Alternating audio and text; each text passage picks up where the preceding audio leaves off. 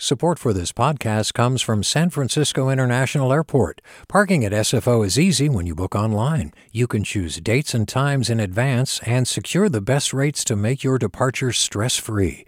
Learn more at flysfo.com/parking.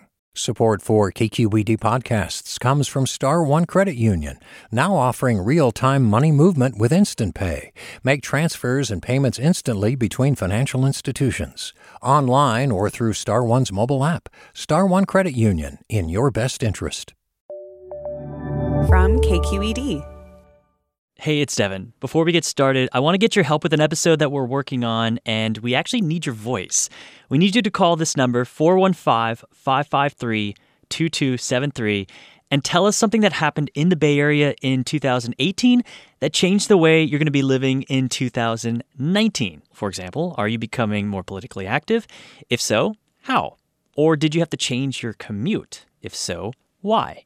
Please feel free to get really creative with these and call us at 415 553 2273.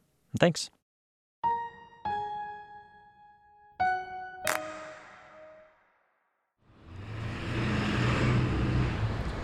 So I just got out of BART at 16th and Mission, and, and it's kind of crazy to think that in one of the neighborhoods that's going through the most change and that's getting the most attention, that we still can't figure out who killed Lindsay McCollum and Eddie Tate. Like this, this flood of emotion and this wave of grief that just knocks me to the ground. I can't help but feel that if these people weren't homeless, that we'd be hearing a lot more about it. Often, people who are suffering the most are also victims of crime. It's been two years this week since a double killing in San Francisco's Mission District. And the mother of one of the victims is still looking for answers. She reached out to one of our reporters who was searching for answers himself. I'm Devin Katayama. Welcome to the Bay.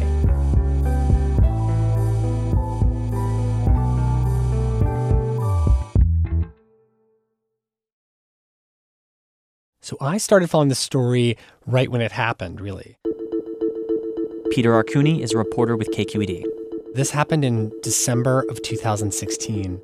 Well, breaking news to tell you about in San Francisco tonight. Police are in the mission right now investigating a deadly double shooting. Two people shot and killed, according to San Francisco police, a man and a woman. This is on 16th Street near South Van Ness. And I saw reports in the San Francisco Chronicle and other media outlets, news outlets, about this murder of two homeless people. Now, this is right near an encampment of tents along the sidewalk. Friends tell us one of the victims was a homeless man named Tennessee. Basically, what I read was, was a week before Christmas. Two homeless people, they were described as a couple living in a box on 16th and Shotwell, were murdered. They were shot at close range um, and died shortly thereafter in, you know, on the street in San Francisco. Why did you start following this story? You know, it just struck me as okay, we have, we have a murder here. Like something, something happened, and I, you know, I was expecting okay, when's the update going to come? When, when are we going to find out if they caught somebody or had a suspect or somebody's going on trial? And that never came. There, there are murders that happen all the time, and murders of people who are living on the streets, homeless people. Why this case? I think it jumped out at me because of what I, some of the reports I'd been reading. So, the man who was shot, his name was Eddie Tate. He was known as Tennessee. Everybody called him Tennessee. KPIX 5's Wilson Walker spoke to Tennessee's friends who say that they're going to remember him for his ingenuity and ability to make the best of his situation. And he was really well known in the homeless community in San Francisco. I started, you know, digging around a little bit. Uh, he he was he was in a bunch of articles, but he was sort of famous for having this um, this box, this makeshift shanty that he had built, and he even had a generator in it. It had a flat screen TV in it Oh, wow, and, yeah. and video games. While that generator powered mobile shed became a bit of a sensation, his neighbors on the street were quick to tell us that the upbeat, resourceful character you saw on TV was very much the real thing. And he'd been on this on and off the streets for many years as being somebody that could fix anything. Uh, being somebody who was larger than life. I talked to a woman who said she remembers seeing him rollerblading through the streets. Um, and you know if she was in a pinch he would be someone that she would turn to.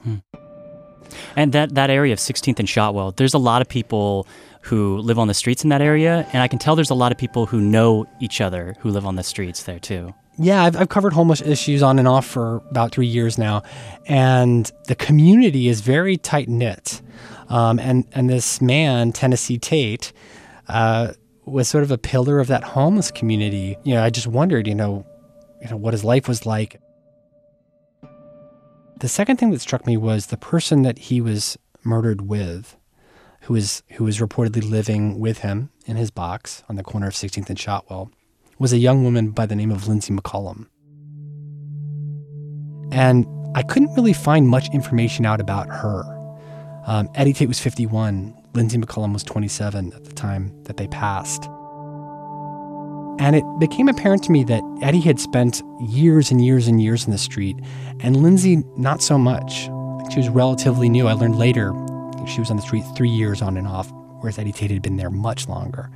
So not a lot was known about this young woman, and I just kind of wanted to know more. So, so we know they were shot. We know they were killed. There have been some rumors about why, but but, no, but nothing nothing really clear has really ever come to focus. Um, there were some accounts that two men were seen running away, but those were just accounts, nothing concrete. Four months go by, you know, after I first heard about this, and I decided, hey, why not just take a shot in the dark and see what I can find out? So I sent a public records request to the San Francisco Police Department and I used a service called Muckrock, which is a tool for journalists and other people trying to get access to open records.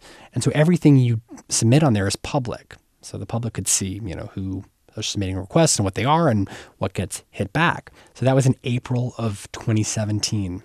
And, you know, after doing some interviews with people on the streets and people that knew Eddie Tate, you know, I just figured, okay, this is this is what I can get for now, and I I let it lie. You know, I just thought, you know, I'll keep following it, you know, but you know, I'm not coming up with anything here. Over a year goes by, and I get an email out of the blue. And what I later found out was that Lindsay's mom was trying to get in touch with me. Okay, that was, that was the recording. You should be able to hear me well now. Okay, yep.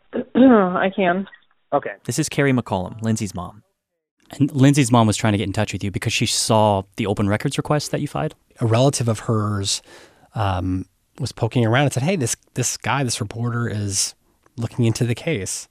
And so, so Carrie, Lindsay's mom, reached out. Um, and let me know if you're comfortable with this, but um, it's sort of to dive right in. I mean, none of this is easy to talk about. Basically, so. her message was was very clear. It was, you know, hey, can you help? I hadn't really had any contact with her, so I don't know who she was hanging out yeah. with or who you know, what was going on. This was in July of this year, of 2018. Thing that hit me was like my daughter like didn't belong there. So Carrie now lives in Tennessee, and once she reached out, it's we started this series of email exchanges and phone calls, and I got to learn a lot more about her and her daughter.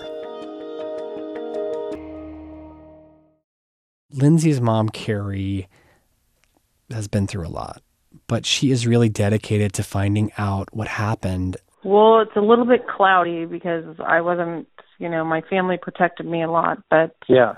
But you know, I asked her, you know, are you looking to get closure? You no, know, it won't.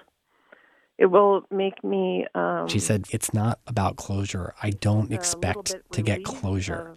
A sense of relief to know that that the person that killed Lindsay and Eddie Tate is behind bars and like I said, I just want them to stay there for the rest of their life, and it will make me feel happy that that they aren't going to hurt anyone else because I'm sure that if they if they did that to Lindsay and Eddie Tate, maybe they've done maybe they've killed other people or hurt other people. She wants the people responsible for this in jail. There's no closure. She's not coming back. I'm never going to see her again. I'm never going to hug her again. So justice will not ever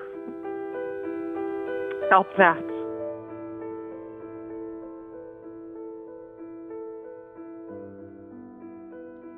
You mentioned now at the beginning you knew some things about Eddie Tate, but you didn't know things about Lindsay McCollum. What did you learn about her? That she lit up a room. She danced. She played music. She was a piano player. She loved to read. But but she lost her way And um, drug addiction, heroin addiction specifically, was something that really overtook her life. Um, you know, but that that wasn't all that she was. You know, she was a lot more. And I'll just add one more thing for your question about Carrie. She started this summer offering a reward for information about her daughter's killer. Okay, it's Wednesday, July 25th, um, and I'm here with Eva. Um, so I went out with um, a family friend, somebody who, who was very close friends with Lindsay.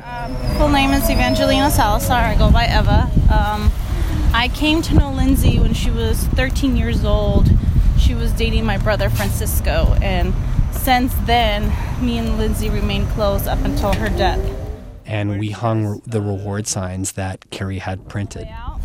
She suffered, and that's something that we can't take back and we can't change, but we definitely want justice for since it's the only thing that we can get at this point.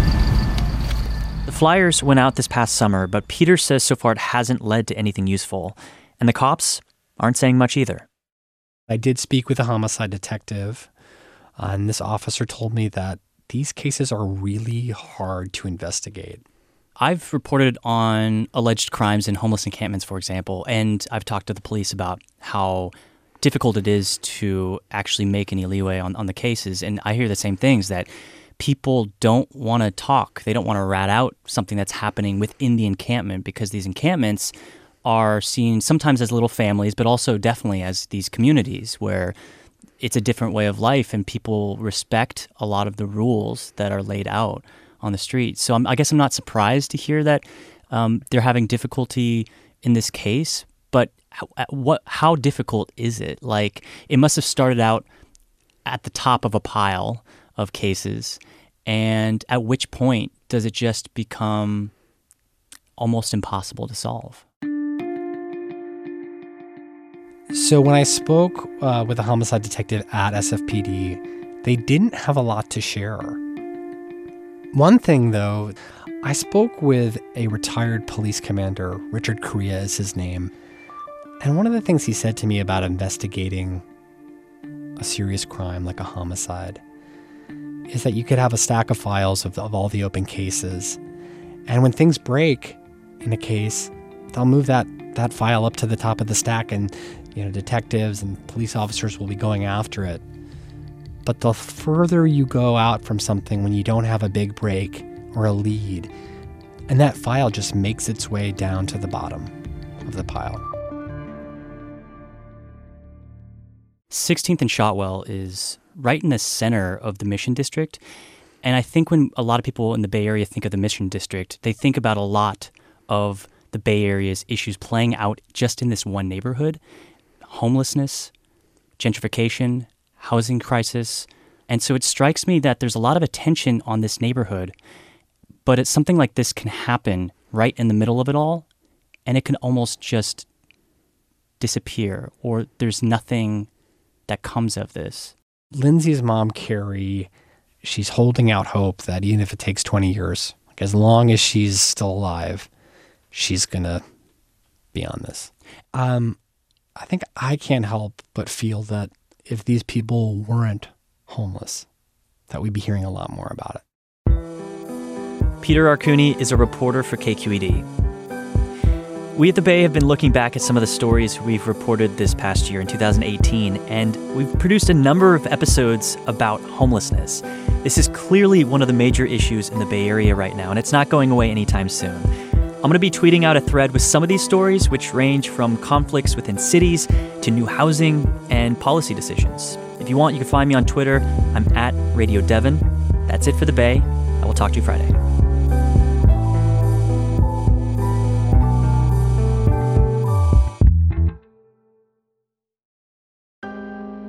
Hi, I'm Tyler Foggatt.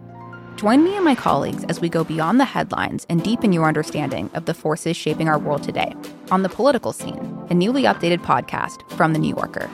With episodes three times each week, The Political Scene accesses the sharpest minds in politics for insight and analysis about everything, from abortion rights to the war in Ukraine. Make sure you're following The Political Scene, available now wherever you get your podcasts. Hey, I'm Brian Stelter, and I hope you'll join me on Inside the Hive from Vanity Fair.